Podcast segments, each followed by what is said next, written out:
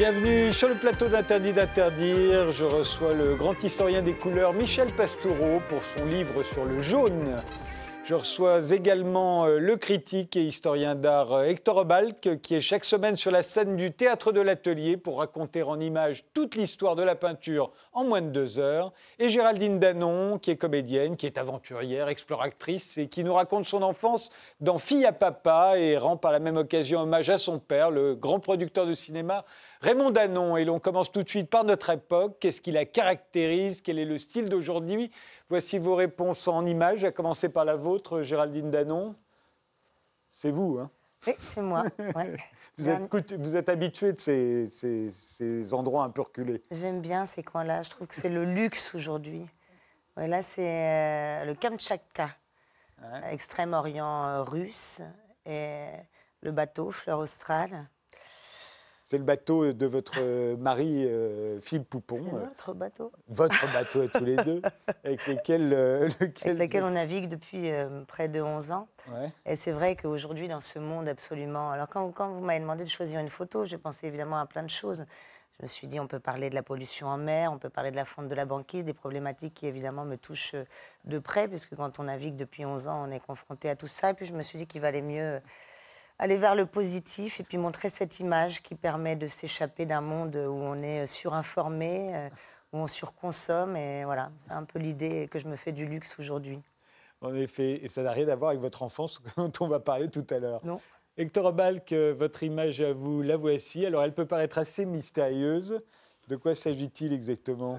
Euh, C'est une mosaïque de plus de 3600, 3700 tableaux qui vont du XIIIe siècle euh, à Yves Klein. Alors tout en haut à gauche, c'est le XIIIe siècle. Oui. Et puis tout en bas à droite, euh, c'est les années 60, euh, Yves Klein, Rothko, etc. Et comme ça, ça résume un peu 45 ans de ma mon intérêt pour l'art et peut-être ça a peut-être pris 20 ans pour faire un, mur pareil et ça a pris trois mois à l'aligner soigneusement parce que ce qui symbolique notre époque pour moi, d'un point de vue positif, ce que j'avais dit lors d'une précédente émission, le caractère négatif de, de, la, possibilité qu'on a de tout avoir tout de suite euh, euh, sans y faire attention, c'est de maîtriser ses moyens, de, ses outils de production. Euh. C'est-à-dire que j'ai pu faire ça tout seul en travaillant comme, comme Littré travaillait à son dictionnaire, sans, sans, sans, aide de personne, et, et jamais j'aurais pu avoir des synthèses pareilles. Si, Alors, ce qu'il faut bien réaliser, c'est que pendant des, pendant des décennies, les historiens d'art euh, n'avaient pas les tableaux dont il parlait, ils les avaient pas sous les yeux. Dans la plupart des livres, ils étaient reproduits en noir et blanc d'ailleurs. Hein. Oui, oui, j'ai écouté une, émission de Daniel Arras où il était très fier d'avoir 4000 diapositives. Euh, moi, je dois avoir 300 000 détails. Et euh, on ne travaille pas Parce que dans tous ces tableaux, on peut rentrer, d'ailleurs on va le faire tout à l'heure quand on parlera de votre spectacle, on peut rentrer dans chaque tableau jusqu'au moindre détail. Hein. C'est-à-dire que Ça, c'est l'avantage du numérique. C'est l'avantage, c'est un outil de recherche en fait. C'est-à-dire que jusqu'ici, la plupart des historiens d'art sauf M. Pastoureau. Merci. qui, ne, qui sait regarder dans une image autre chose que les mots qu'il pourrait y avoir derrière, euh, puisqu'il est, il est assez précurseur dans le fait d'être euh, un iconographe de la couleur. Et je pense d'ailleurs qu'à son époque, ça ne devait pas être le cas de tout le monde de considérer comme un, sujet sérieux la simple couleur et non pas l'intertexte que les Français adorent voir derrière la peinture ou le regarder la peinture elle-même. Moi, je suis de ceux qui pensent que la meilleure des bibliothèques, c'est encore le musée, et connaître un tableau, ce n'est pas avoir lu le dossier d'œuvre qui est épais comme ça, c'est avoir regardé tous les détails les uns après les autres et les avoir tous comparés. Donc de ce point de vue-là, on pourrait dire tous les deux, nous sommes deux visuels. Est-ce qu'on peut dire ça? Alors votre image à vous, Michel Pastoureau elle n'est pas très noble, hein. mais elle dit pas mal de choses sur euh, nos sociétés contemporaines. D'abord, elle attire l'attention sur le problème des, ordures qui, qui, va croissant. Euh, dans certaines régions du monde, ça devient dramatique. Et puis euh, sur la couleur verte, qui est chargée de sauver la planète en quelque sorte. Oui, un vert euh, auquel vous avez consacré un livre. Voilà, c'est ma couleur préférée. Et, euh, depuis que je suis tout petit garçon. Et aujourd'hui, on ne peut plus dire j'aime le vert sans passer tout de suite pour un défenseur de l'environnement, etc. tant mieux d'ailleurs.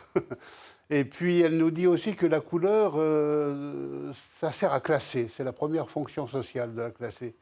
Classer par la couleur associés, opposés, comme dans bureautique par exemple, avec nos dossiers, nos sous-dossiers, euh, par la couleur, euh, on classe. Et là, on a un classement euh, un peu déroutant, euh, limite grotesque. le bac est vert, mais il y a écrit bac jaune. Ça montre qu'entre la couleur nommée et la couleur montrée, l'écart est assez grand. Ça n'est pas neuf, d'ailleurs, dans les sociétés anciennes, on trouve déjà, moi j'ai des documents médiévaux où on a des, échantillons de tissu, puis des termes de couleur en dessous, et ça s'emboîte pas du tout. ça ne correspond pas. Voilà, voilà. Et ça montre le poids des mots. Hein. Euh, en matière de couleur, comme dans beaucoup d'autres choses, le mot est plus fort que la coloration, que l'objet, euh, etc. Et ce que nous cherchons à dénoncer. eh bien, commençons par votre livre sur le jaune.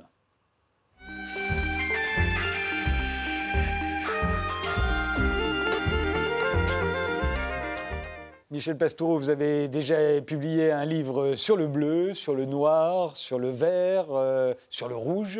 Voici donc euh, votre histoire du jaune euh, qui vient de paraître au seuil.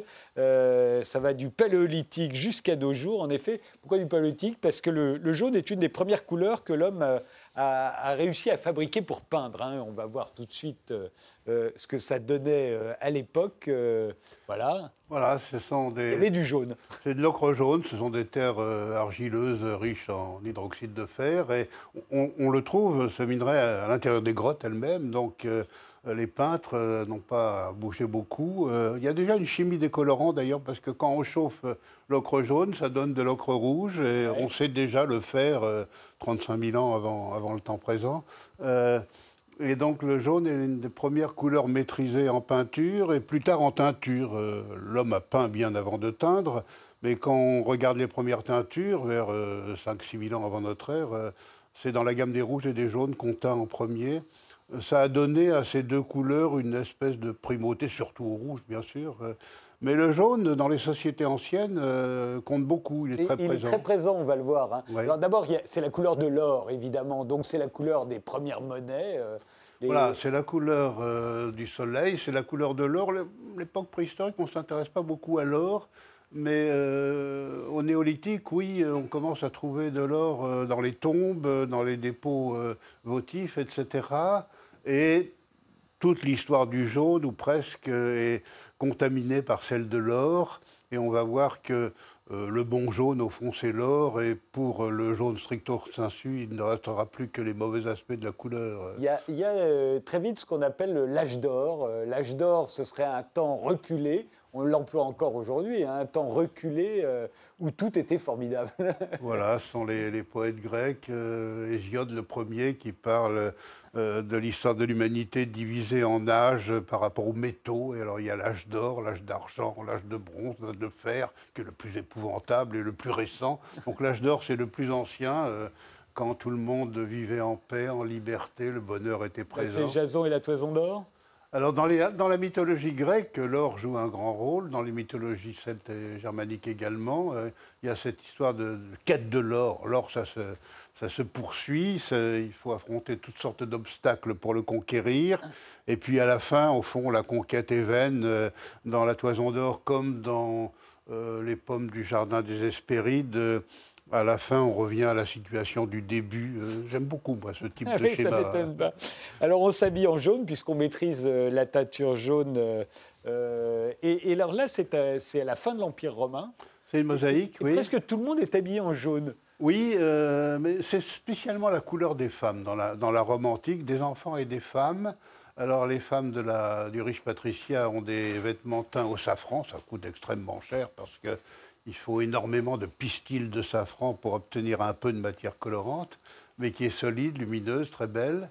Euh, et euh, le Moyen Âge va un peu perdre ses pratiques de teinture euh, de très grande qualité, la pourpre, le safran, où va aller travailler. On, va voir un, tableau du Moyen Âge justement, et, et vous montrez bien que c'est le moment où le jaune, que l'on voit la couleur de la, de la, toge euh, se distingue de l'or qui est derrière. Voilà, sur cette le jaune devient une couleur là, à part entière Voilà, on est aux environs de l'an 1000 euh, en pays germanique et euh, le jaune acquiert un statut de couleur à part entière. En effet, le lexique se stabilise, ce qui n'était pas le cas en latin classique, se distingue de l'or et malheureusement l'or va garder les bons aspects de la couleur et le jaune va commencé à se dévaloriser à partir du Moyen Âge central. Pourtant, il y, a des, il y, a des, chevaliers jaunes, on va en voir. Il y a des chevaliers jaunes, voilà, ce ne sont pas nécessairement et des il le chevalier vert, d'ailleurs. Voilà, là on est au, au tout début du XIVe siècle. C'est au fond le, dernier bon chevalier jaune, parce qu'à partir du milieu du XIVe siècle, le jaune va devenir une, mauvaise couleur, voire une très mauvaise couleur. Alors il y a les, cheveux blonds qui ont une importance euh, visiblement capitale déjà à l'époque. Hein. Ah oui, oui, oui, euh, il y a toute une mythologie des cheveux blonds. Elle commence d'ailleurs euh, vers la fin de l'Empire romain. Les matrones commencent à se colorer les, les cheveux, se les teindre en blond, porter des perruques blondes. Et puis les ça ne date pas des actrices de cinéma, comme on croit souvent. On croit que c'est les. C'est très ancien, très, très, ancien. Mais il y a des mots et des bas. Euh, euh, les invasions germaniques remettent une couche. Euh, la mode est aux cheveux blonds dans les romans de chevalerie, par exemple au cœur du Moyen Âge. Mais à la fin du Moyen Âge et à la Renaissance, ça n'est plus tout à fait le cas. Les cheveux bruns reprennent du poil de la bête, si je puis dire. et donc ça monte et ça descend. J'ai une petite question d'ailleurs, je ne sais pas. Moi j'avais remarqué que tous les personnages sans presque aucune exception, je les ai fait un par un, des tableaux de Tintoret, peintre vénitien, étaient blonds. Ah, on est à Venise. D'accord, mais les femmes blondes, les femmes vénitiennes ne sont pas toutes blondes. Non. mais vous allez voir, il va y avoir un tableau, là, on va, euh, on va voir, hein, une, jeune femme blonde. Et on dit blond vénitien, je ne sais pas non pourquoi. Blond vénitien est un blond un peu roux. Oui, il n'est est pas tout à fait blond, hein, il est plus... Euh, oui, roux, vous avez raison. Voilà, voilà. La jeune femme typique euh, de Venise, on est quoi là On est... On est au tout début du XVIe siècle, oui, euh, au tournant 15e, 16e siècle. Et il y, a encore cette mode des cheveux donc euh, blonds vénitiens, nous disons-nous, euh, au burn. Le, lexique, d'ailleurs, pour qualifier la couleur des cheveux, se diversifie considérablement à partir de la Renaissance. Mais on va revenir un peu en arrière parce que je voulais vous montrer l'image des sept péchés capitaux. Appris classe les péchés par couleur. Ah oui, on fait beaucoup de correspondance à la fin du Moyen-Âge entre les couleurs et euh, les vices, les vertus, les jours de la semaine, les planètes, les métaux, etc. Alors le jaune, c'est l'envie ou la jalousie, le vert, c'est l'avarice. Euh, le rouge, alors c'est l'orgueil, la colère, la luxure. Euh, et puis là, on a le brun. Alors ça peut être la goinfrerie, ça peut être la tristesse aussi. Au fond, c'est resté assez proche euh, encore aujourd'hui, même si on ne maîtrise plus euh, oui, cette palette, euh, inconsciemment, on s'y réfère. C'est le propre de la symbolique occidentale, pas seulement celle des couleurs. chaque époque ajoute sa couche sans éliminer les couches précédentes. Donc tout s'empile et on peut dire tout et n'importe quoi autour de la symbolique des couleurs aujourd'hui. Alors très important, Judas a toujours une robe jaune. Pas toujours, mais très souvent dans l'iconographie. Ça fait partie de ses attributs dans ah l'iconographie. Hein. C'est le personnage euh, traître par excellence, l'apôtre Félon. Deux attributs récurrents, la robe jaune et les cheveux roux. Ici, ils ne sont pas tout à fait roux. Là, il est en train de recevoir la bourse aux 30 deniers, le, le salaire de sa trahison. Et c'est une constante jusqu'au XVIIe, voire XVIIIe siècle, la robe jaune de Judas, qui est très, très dévalorisante. De la même manière, euh, la synagogue est représentée dans une robe jaune. Voilà, un tableau magnifique de Conrad Witz, on est vers 1440, euh, 35-40, avec ce splendide jaune, mais qui est un jaune péjoratif qui emblématise euh, les communautés juives dans certaines villes d'Europe.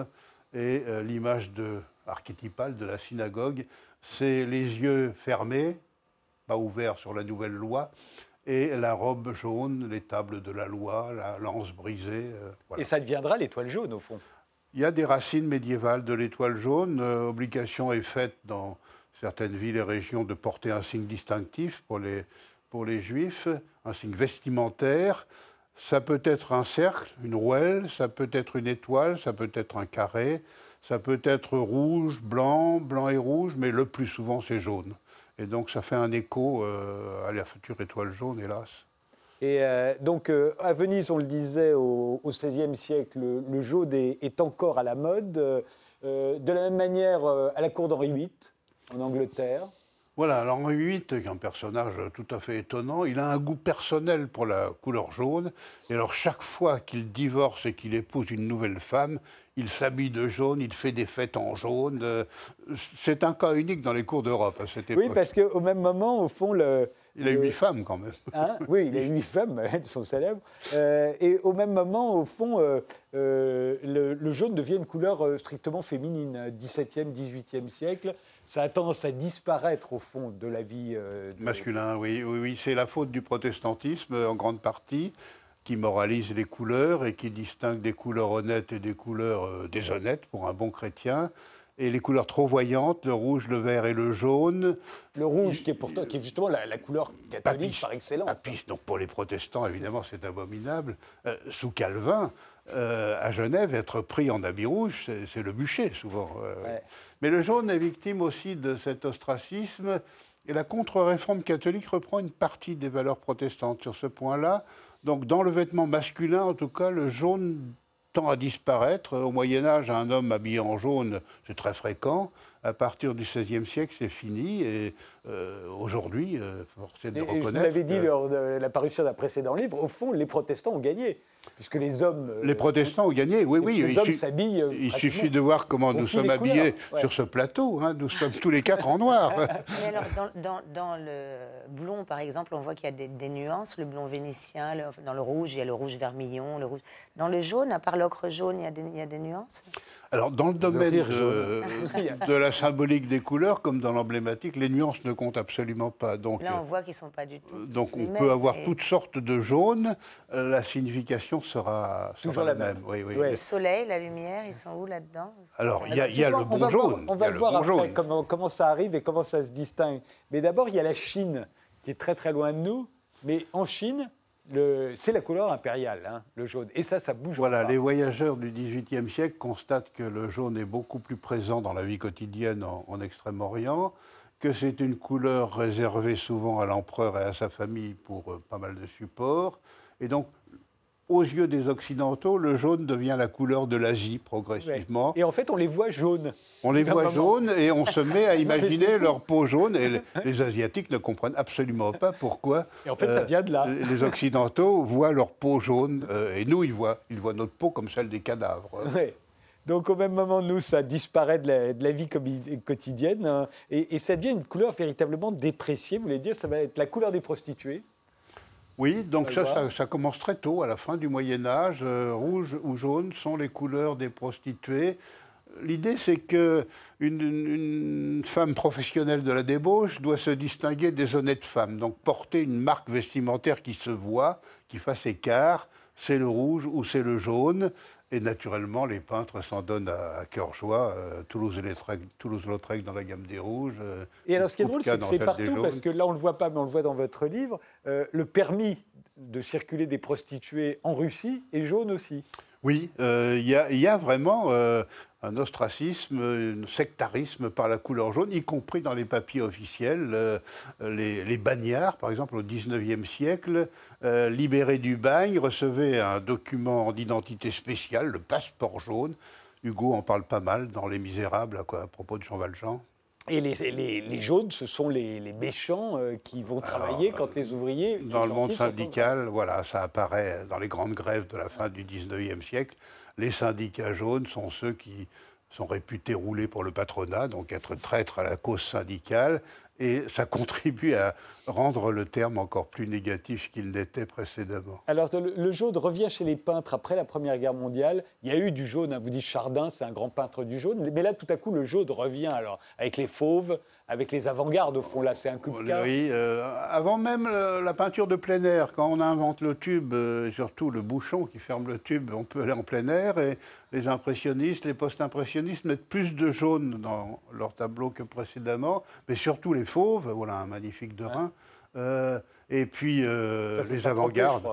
Oui. Saint-Tropez euh, de Rhin. Vous aviez remarqué que le retour du jaune pas, le jaune particulièrement, mais je vais réfléchir. Des couleurs vives. Des couleurs vives, disons, pour ce qui est du fauvisme. Le jaune, l'idée surtout, c'est que des arbres soient jaunes ou qu'un visage soit bleu pour que la couleur euh, soit étonnante. Tout dépend toujours du fond. Gauguin aussi, vous le dites. Gauguin est un grand peintre du jaune, par exemple. Gauguin, Van Gogh, euh, il, les avant-garde. Ils remettent du jaune à un moment. Euh, et, Est-ce que vous avez noté, ou pour vous, c'est pas pertinent, que le jaune est la couleur qui se voit le mieux sur un fond noir? Non. Il se voit mieux que le rouge, vous Bien sûr, et dans les documents officielle, c'est l'écriture qu'on choisit en priorité. Je bois un peu. les romans de la série noire sont écrits en jaune sur fond noir. Et en Italie, on les appelle des giallo. On ne dit pas un film noir, on dit un film jaune.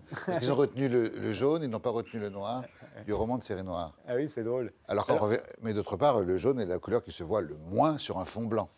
Oui. Tous les graphistes mmh. débutants vous font des choses bleues, jaune, rouge, vert, et tout d'un coup, le jaune, on ne voit plus la lettre. Dans Google, vous remarquez que ce n'est pas du jaune, c'est du orange. Alors regardons le, hopper euh, qui est là. Alors c'est un hopper des années 20. On arrive à ce que, ce que la question posait, euh, que posait Géraldine Danon tout à l'heure. Voilà des jaunes dévalorisants. Euh, on n'a pas, c'est pas les jaunes flamboyants de non, c'est les jaunes tristes là. Hein. Le jaune triste, euh, c'est un accent quand même dans, dans, le tableau et il attire l'œil. Euh, cette espèce de tache jaune au centre. Mais ça contribue bien sûr à. Ah, le chapeau, il n'est pas très gai. il est la touche de lumière par rapport au reste. Ouais. Enfin, le, radiateur jaune n'est pas très gai non plus. Le radiateur n'est pas très gai. Et, de toute façon, c'est un tableau qui est censé représenter quelque chose de pas très gai. Non, non ça c'est plutôt glauque même. Ouais. Plafard et glauque. Hector Un certain charme, à ce tableau. Il y a une... en fait, c'est l'idée, c'est de faire une ambiance un peu glauque. Glauque veut dire vert, non, je crois. quelque chose comme ça. Entre vert et jaune, et avec un peu de gris. Qui, est la couleur vers laquelle tend le, radiateur.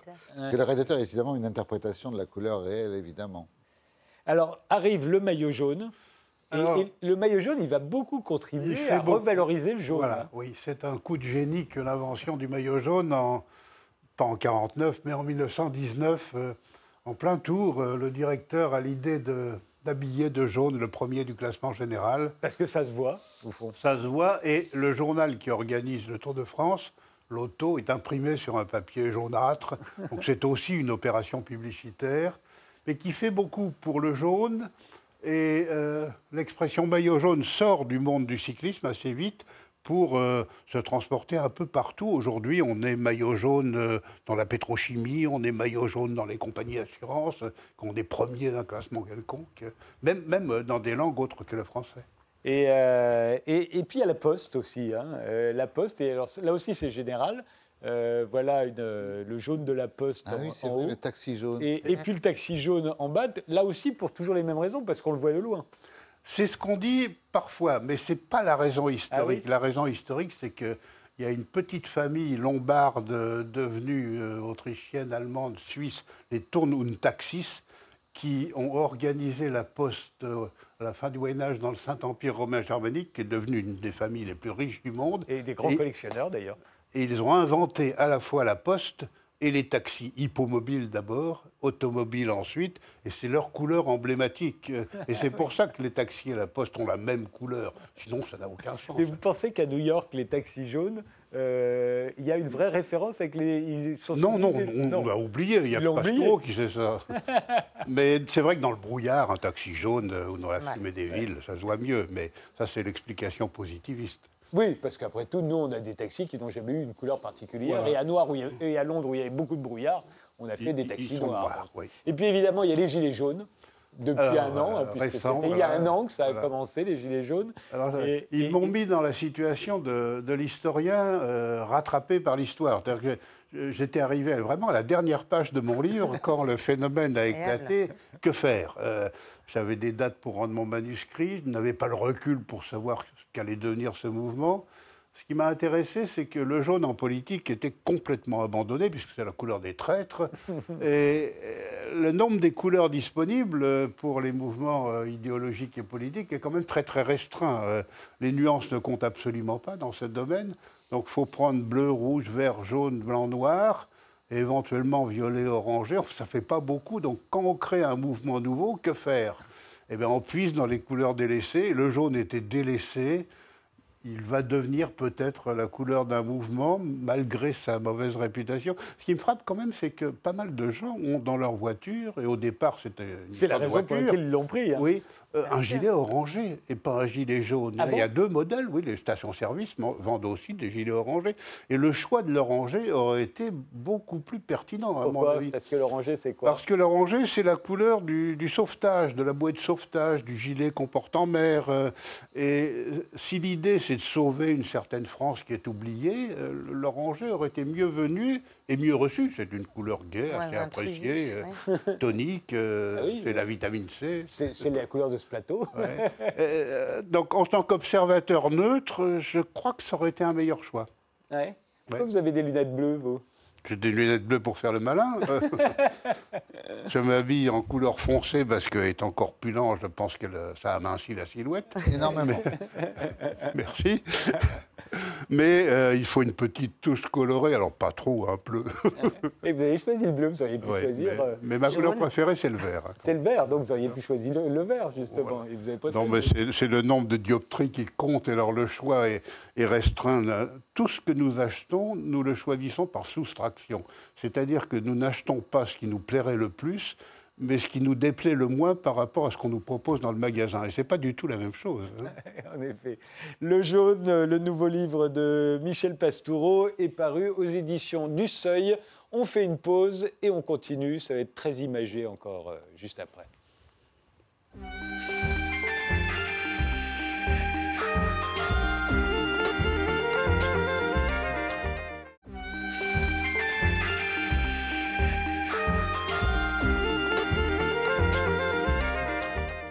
Mes invités sont aujourd'hui Michel Pastoureau pour son livre sur le jaune, Géraldine Danon qui raconte son enfance dans Fille à papa, et Hector Obalk qui est critique et historien d'art. Vous avez été le premier dans ce domaine à vous servir de la vidéo euh, sur Paris Première, Canal+, euh, puis Arte, où vous avez réalisé euh, pendant longtemps la série Grand Art.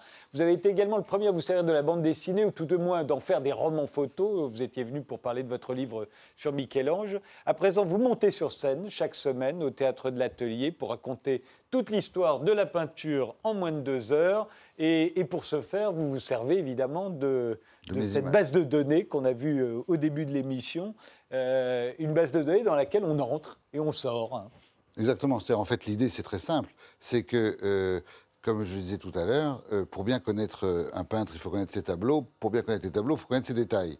Et une fois que vous avez vu tout ça, vous pouvez lire ce que vous voulez. Mais tout ce que vous lirez, ce sera 10% de ce que ça vous apportera. L'important, c'est d'abord de regarder.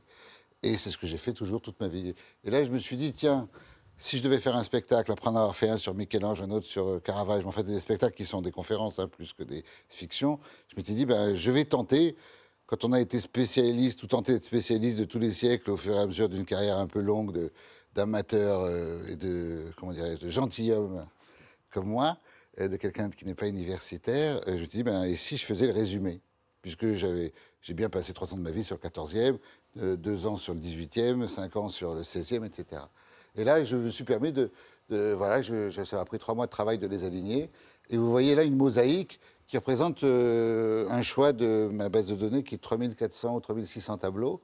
Et si je zoome dedans, et là je vais demander à Florian de zoomer dedans, on va voir qu'évidemment ces 4000, on va les voir un peu mieux. Et normalement, on devrait avoir une petite vidéo. Regardez. Et là, tout d'un coup, ça va, devenir, ça va devenir de plus en plus net, même si et il faut parfois regarder la peinture de manière superficielle. Je m'explique. On va faire comme si on était des martiens.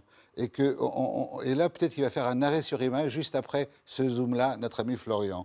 on était des martiens. Et on a répandu par terre tous les tableaux, les chefs-d'œuvre de l'humanité. Comme si on disait, et vous, vous avez fait quoi comme euh, travail? Et puis tout d'un coup, on est en hélicoptère et on voit. Et on voit quoi? On voit que le début, au XIVe siècle, là où je situe euh, à tort ou à raison le début de la peinture sur panneau, euh, c'est-à-dire sur panneau de bois, c'est-à-dire détachable du mur, c'est-à-dire c'est pas, ça peut pas être les fresques ou des, choses de, la préhistoire. On voit que les fonds sont or, or jaune. Or, je m'étonnais d'ailleurs de ne pas en entendre parler parce que, tout simplement pour une raison très bête, c'est que les, gens au XIVe siècle, les peintres, euh, qui étaient excellents bien sûr, mais n'étaient pas encore très férus ou très, très n'avaient pas le savoir-faire de la perspective qui est arrivé un peu plus tard. Et donc, c'est mieux de faire un fond or qui, en plus, la lumière de Dieu, donc ça va très bien. Et on voit que les tableaux du début, comme ça, de l'histoire de, la peinture, sont, sont or. Les premières salles d'un musée, celles qu'en général vous sautez parce que vous voulez tout de suite voir les Raphaël et les Rembrandt, sont des fonds or. Et c'est des tableaux merveilleux. D'ailleurs, et on continue ici. Je reste encore un peu superficiel. Je vois que la couleur arrive. Tu vas voir, il fait son, on, on va continuer. Là, on est 14e, 15e siècle et euh, une couleur un peu plus réaliste va arriver jusqu'à devenir maniériste. Vous voyez là, il y a une ligne de gréco là au milieu. On voit que les couleurs sont de plus en plus stridentes. Continuez encore un petit peu. Et là, je vais un peu vite parce que je préfère rester superficiel pour euh, avoir un premier goût d'eux. Et je vois qu'à l'époque du XVIIe siècle, euh, Rembrandt, les cadres sont noirs et les fonds sont noirs. Et stop, là, on fait un petit arrêt. Et il faut attendre le 19e siècle pour que la palette s'éclaircisse. Pourtant, il y avait bien des paysages au 17e.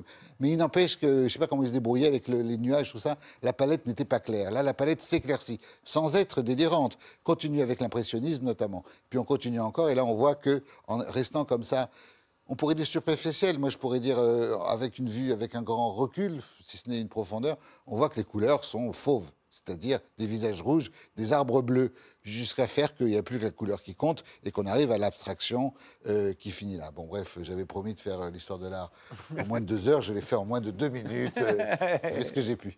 mais il n'empêche que c'est ça, c'est la trame sur laquelle j'ai tenté un petit spectacle. Après ce spectacle, évidemment, vous vous arrêtez en détail sur des tableaux. Vous nous en avez d'ailleurs sélectionné un, un, certain nombre, à commencer par un, Giotto et un, Giotto, donc Là, on voit bien qu'il s'est passé un siècle. C'est intéressant de voir le langage de la peinture. Vous voyez, un siècle entre Giotto, qui est un génie, et Fra Angelico, qui est un autre génie. On voit qu'il y a un fond or et pas de perspective, et on voit une perspective, on pourrait dire un peu naïve peut-être, mais enfin, il n'empêche qu'elle existe quoique n'est pas si naïve que ça, euh, euh, mais des personnages qui sont quand même encore comme des petits personnages de, de, de, de, bande dessinée, si le mot ne vous, ne vous choque pas. La suivante, on va voir le même Fra Angelico, mais à gauche, il est à gauche.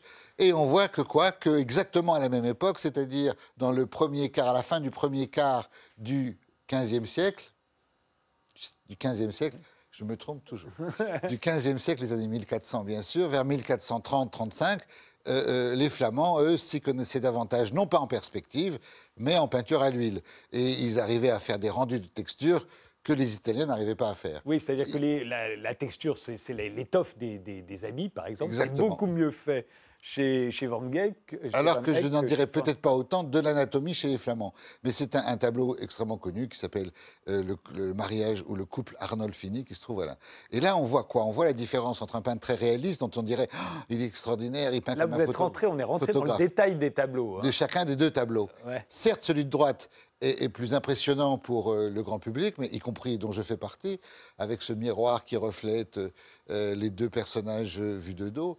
Mais on voit que dans la apparente naïveté de la composition d'un Fra Angelico, il y a un charme incroyable. Il y a même une invention, ce cheval qui a l'air d'être en porcelaine et qui écrase le chevalier que vient sauver euh, le saint dans l'autre bout du tableau, a, une, inventivité, un charme quoi, qui est tout à fait différent. Donc on est au même moment, Flandre et Italie. Je continue l'histoire. Et si on va... Avec Bellini, je crois. Avec Bellini. Et là, on voit comment on est passé des années 1430 aux années 1460. En seulement 20 ans, 50, 60, vous voyez, qu'est-ce que c'est la différence? Eh bien, c'est la différence qui fait qu'on passe d'une bande dessinée de Tintin à un tableau atmosphérisé. Mmh. Les deux sont géniaux, et même celui de Frangelico est encore plus génial. Mais comprenez quand je veux dire Tintin, je veux dire par là qu'il euh, euh, n'y a pas d'atmosphérisation autour des personnages. C'est-à-dire qu'il euh, y a une perspective fort bien faite, et dans le vide, l'air qui est autour des personnages est vide. Là, il y a un flou qui va faire que commence la vraie peinture, si j'ose dire, avec Lippi. Donc seulement, seulement les années 1450-60. On continue. Et là, on arrive au sommet de la Renaissance. C'est-à-dire, là, tout le monde sait tout faire. C'est-à-dire que le paysage, il est là. La perspective n'a plus de mystère. Euh, l'anatomie est, correcte. Euh, les textures euh, sont, grâce à Antonello de Messina et à d'autres peintres, qui ont étudié en Flandre sont au, sommet de leur, de leur fête. Donc on arrive à ce qu'on appelle à l'apogée de la, une sorte d'apogée de la Renaissance avec Bellini, mais plein d'autres noms qui vous diront encore plus euh, que Bellini, comme Raphaël, Léonard de Vinci, Mantegna, etc. Nous sommes euh, euh, voilà, vers dans les années 1500. Et qu'est-ce qu'ils vont faire après alors? Et qu'est-ce qu'on peut faire quand on sait tout faire? On ne peut que tricher, on ne peut que jouer, on ne peut que s'amuser, jouer avec les codes. On sait très bien faire la perspective, alors on va faire du trompe-l'œil. Le trompe-l'œil, c'est plus quelque chose qui est là pour restituer une vraie perspective, mais vous trompez sur la perspective que vous, que vous voyez. Ça s'appelle le trompe-l'œil. Les corps eux-mêmes, les corps, une fois qu'on connaît bien l'anatomie, avec Durer et avec tant d'autres dans les années 1505, 1510, eh ben on va les changer. Non pas on va pas les changer parce qu'on dessine pas bien, on va les changer parce qu'ils seront plus sensuels s'ils sont déhanchés, s'ils sont étirés. C'est Pontormo là qu'on voit ici. Et c'est le Pontormo. Et là je vous ai donné trois exemples. À l'époque où on connaissait pas bien la perspective et où les maladresses de l'anatomie sont plus ou moins volontaires, on va dire. C'est le cas de Botticelli, les années 1480. Là, 1505-1510, je crois, euh, euh, Durer, où on arrive à une, à une, anatomie presque parfaite. Et là, les maniéristes, ceux qui vont jouer avec le code, et qui vont. par exemple, ce personnage qui est vu de haut, là, euh, qui prend les quatre coins du tableau, dont on peut se demander si des, des, des, exagérations de l'épaule sont contrebalancées par des exagérations du bassin, et qui fait que le tout fait l'inventivité des peintres maniéristes, dont le plus connu est celui mais le plus tardif aussi, c'est celui qui s'appelle Gréco et dont il y a une exposition en ce moment au Petit Palais. Et Archimboldo, euh, c'est Archimboldo le suivant, je crois Je pense. Oui. Ah bah ça, c'est le maniérisme absolu, ça. Oui, c'est ça. On s'amuse tellement qu'on va pouvoir faire, pourquoi pas, un arbre, euh, on va prendre un arbre pour faire un personnage, une trogne, on pourrait appeler ça comme ça, une trogne. Euh, et d'ailleurs, dans les trognes, Archimboldo est bien meilleur que dans les poupées. Je veux dire par là que c'est bien plus réussi de faire. Parce que c'est pas parce qu'on a compris le système qu'on a compris le tableau. Parce que comprendre un tableau, c'est le juger, l'apprécier, le trouver bon ou mauvais. C'est ça que j'insiste, j'incite à faire parmi les, les, gens qui vont voir au spectacle. C'est-à-dire que là, euh, euh, ben non, là je dis non. Là, on voit bien la bonne idée. Il a mis des roses pour faire. Euh, pour faire un, un, teint de rose à ce personnage qui est censé figurer le printemps. Sauf que ça lui donne une mine coupe rosée qui est extrêmement désagréable, en tous les cas, qui est extrêmement contraire à ce qu'il voulait faire. La trogne de l'hiver est plus réussie que le, le, le, le on, va, on, va, accélérer pour avoir le temps d'aller jusqu'au bout. Caravage, pourquoi il est si important, Caravage? Ah ben alors voilà. Le maniérisme dont, dont que, l'on a développé, il, il, arrive à un tel...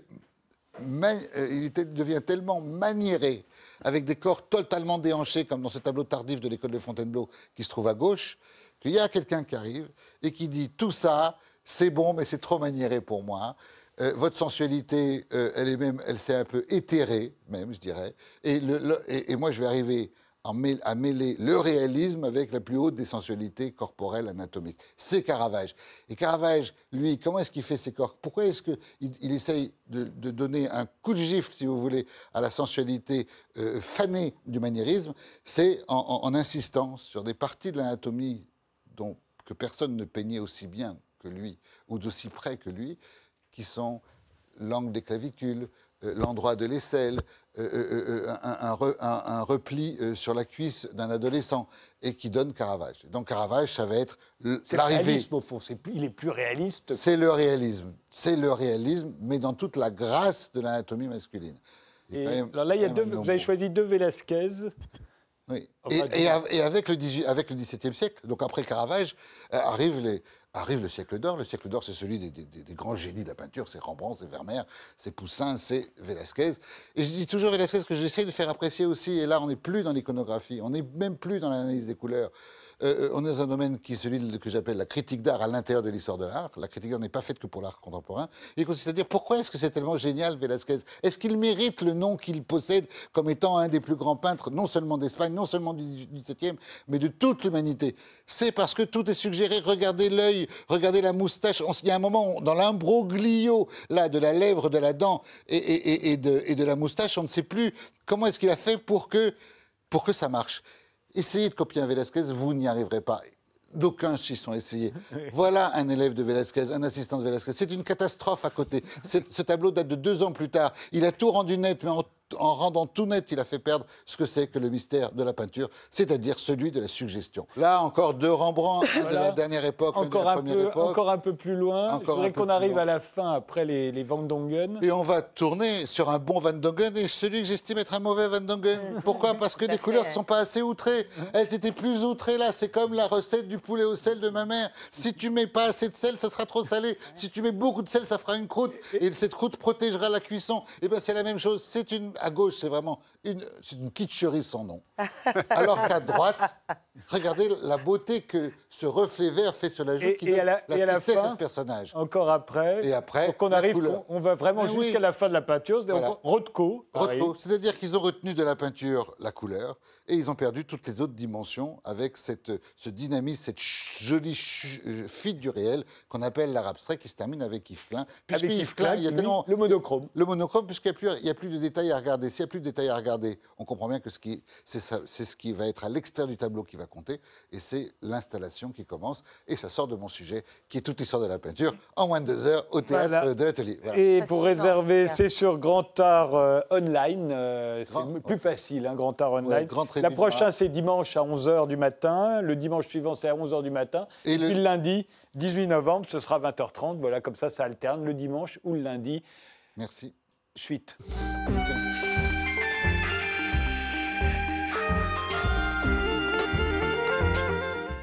Géraldine Danon, vous, vous publiez euh, Fille à papa, euh, un livre qui raconte euh, votre enfance auprès de votre père, Raymond Danon, qui était un des grands producteurs de, de cette époque.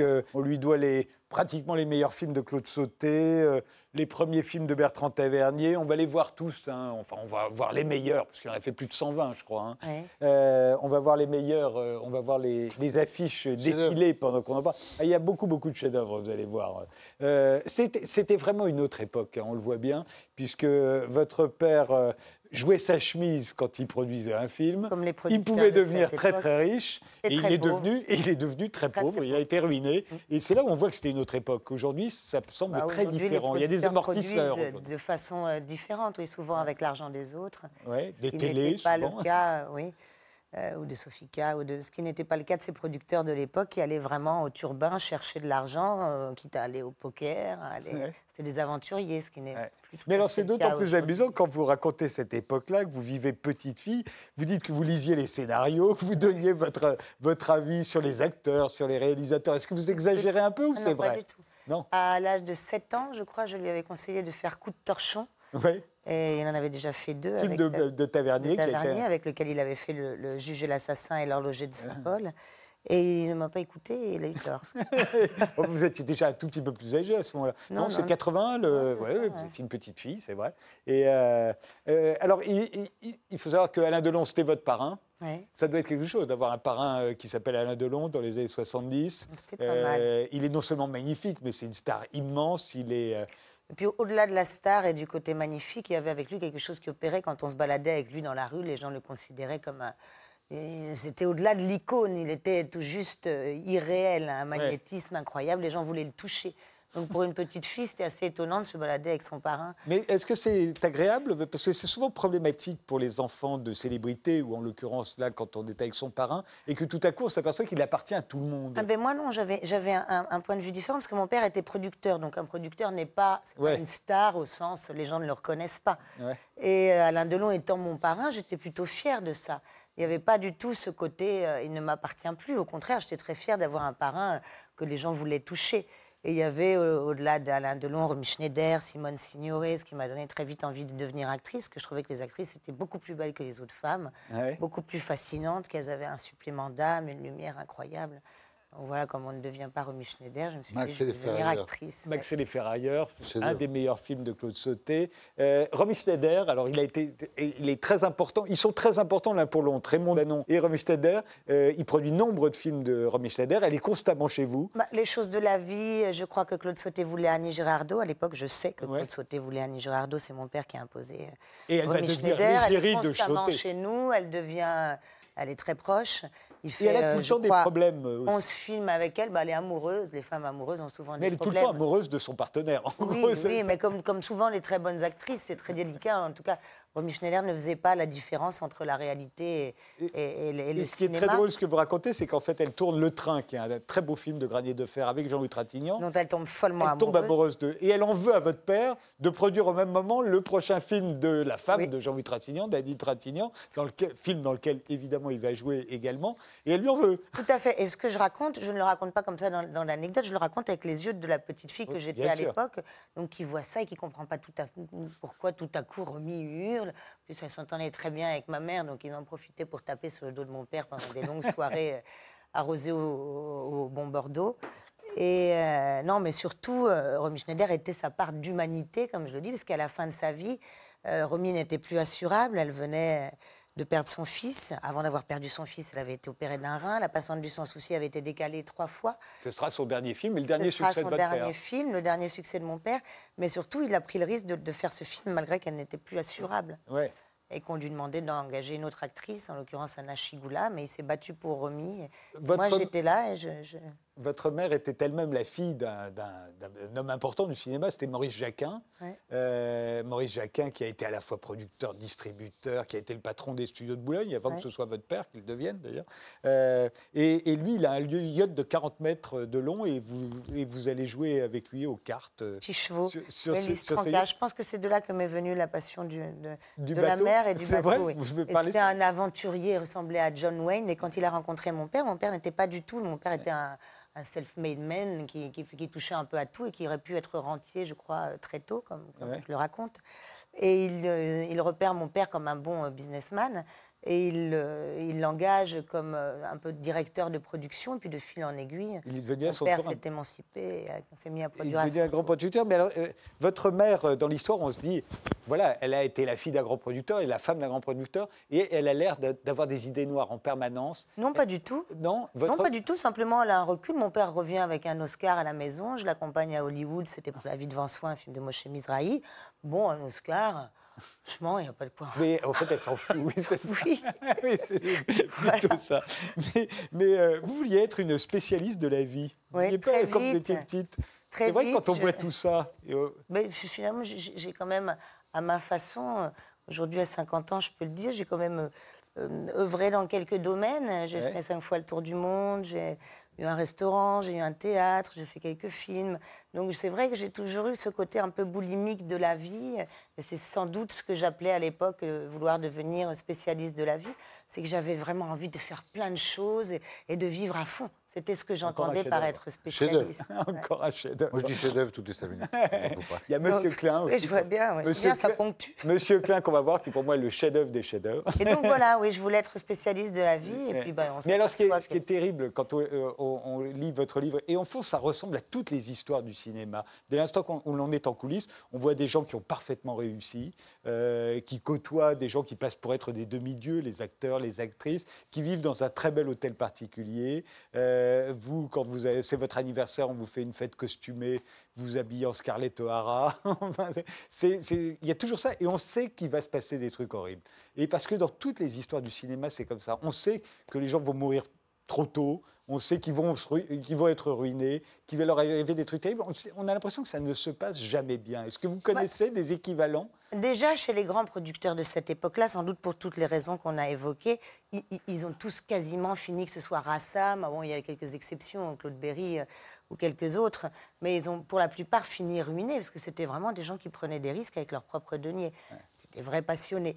Mais, euh, et puis mourir, bah oui, il meurt tôt. Oui, mais il y, a, toujours il y a, le, il y a le côté, il y a l'alcool, il y a le. Mon père n'est pas mort, non. il est mort à 80 Non, votre père, non, c'est vrai. Et, dans votre cas, alors, ce qui est terrible quand on lit votre livre, c'est qu'on s'aperçoit, vous qui avez par ailleurs, vous allez faire le, cinq fois le tour du monde, aller dans des endroits extrêmement dangereux. Et en fait, là où vous avez couru le plus grand danger, c'était dans, votre, dans cette maison, euh, puisque en fait, vous êtes abusé par un des employés de la maison, alors que vous êtes une, préadolescente. Euh, non, de 7 à 11 ans. voilà, donc une, oui, oui, c'est vrai. Euh, un enfant. Un enfant.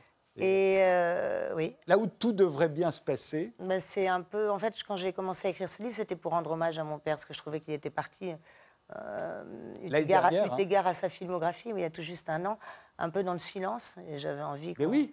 de, de, le remettre en lumière, on va dire.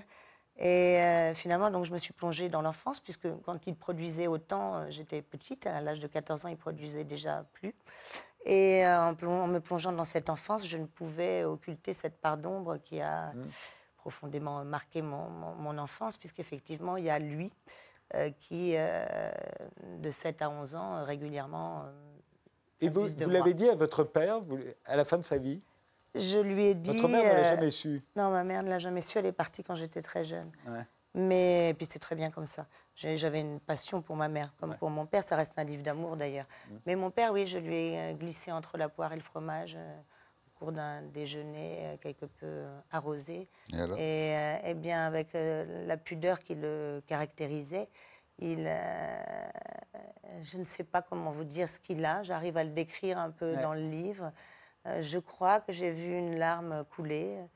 Est-ce que c'était une larme ou pas? Je ne sais pas. En tout cas, il n'a pas manifesté. C'est un type très pudique, de toute façon, on voit bien. Dès qu'il il encaisse des trucs pas possibles. Comment expliquez-vous d'ailleurs que je crois que c'est voilà, il a eu l'Oscar du meilleur film étranger. C'était le producteur qui recevait l'Oscar, et c'est toujours le cas encore aujourd'hui. Pour La vie devant soi, euh, le film de, de Mizrahi, euh, La passante du sans souci, c'est son dernier succès. Comment un type qui a eu tant de chance, on va dire, euh, parce qu'il a joué sa chemise, mais sur des films formidables. Et la plupart ont été de grands succès. En plus, à l'époque, c'était des super productions, mais ça a été de grands succès. Pourquoi tout à coup, il a plus ça marche plus. Parce Même que, euh, À mort l'arbitre. Parce qu'aujourd'hui on adore le film de Mocky. Un des derniers films pour le coup qui a marché, parce que la personne du sans souci n'a pas marché tant que ça par rapport aux autres Romy Schneider. D'ailleurs, il y a peu de films posthumes, je dirais, qui, marchent dans l'histoire du cinéma. Bien parce qu'il a eu plusieurs euh, euh, échecs. Qui, qui, ont été successifs. À mort l'arbitre, que tout le monde adore aujourd'hui, c'est un échec à sa sortie. Premier le film, film dans lequel j'ai joué d'ailleurs. J'allais vous le dire, c'est votre premier film. Et voilà, et tout à coup, ça marche plus. Quoi. Ça marche plus. On est, Après, avant l'arbitre, il y a eu SAS à San Salvador. Voilà, c'est ça. Il y a eu ça, ça pouvait pas marcher. le film de Colin Serrault, dommage, il n'a pas fait celui d'après, qui était Trois hommes et un couffin. C'était euh, Qu'est-ce qu'on attend pour être, heureux, Pareil, gros, euh, gros bide. Euh, Pourquoi il y en a eu 4 ou 5. Voilà, on perd la main. On s'en relève pas. Il perd la main aussi parce que c'est le moment où le cinéma bascule, où on ne produit plus de la même façon, où euh, les ventes à l'étranger. À l'époque, on montait un film, surtout avec un Delon ou une Remis, avec les ventes à l'étranger et tout ça. On rentre dans un autre type de production dans laquelle il ne se retrouvait pas. Et il le disait à la fin de sa vie, il disait ce, n'est plus le cinéma que j'ai connu. Mais alors, qu'est-ce qu'il a fait, votre père, euh, entre le moment où il arrête le cinéma euh, euh, et, et ah. il est décédé l'année dernière il avait Rêvé au cinéma et notamment s'atteler, et ça depuis de longues années, à un film sur la vie de Romy Schneider. Ah oui. Il avait une passion pour Romy Schneider. Voilà. Mais il a fait d'autres métiers non, il en avait fait beaucoup. Temps, et, non, non, il, il, est toujours resté. je le raconte, ma mère, quand elle est partie il y, a, il y a 20 ans, me dit, il est où ton père? Il est encore au cinéma. Il allait encore jusqu'à la fin de sa vie deux ou trois fois par jour au cinéma, mais toujours avec cette pudeur qui le caractérisait. Quand on lui demandait, il disait, oh, la production, pour moi, c'est pas plus que les, les, laveries automatiques comme j'en ai eu quand j'étais jeune. il, il n'aimait pas du tout s'impliquer affectivement euh, dans une connotation euh, affective qui le lirait au monde du cinéma, alors qu'il était pourtant profondément, profondément lié et passionné. Euh, vous, vous êtes restée comédienne, Géraldine Danon, puisque vous avez fait des films, vous avez fait toutes sortes de choses, mais là, au mois de novembre, vous serez à la Scala de Paris, dans Groenland, on va voir l'affiche, une pièce de Pauline Salle. Bah, c'est combien de représentations exceptionnelles? 20 20 représentations, mises en scène Pierre Pradinas et Florence Vignon. Une très jolie pièce. Eh bien, je vous remercie tous les trois d'avoir participé à cette émission. Fille à papa, le livre de Géraldine Danon, c'est au Cherche Midi. Le jaune de Michel Pastoureau, c'est au Seuil.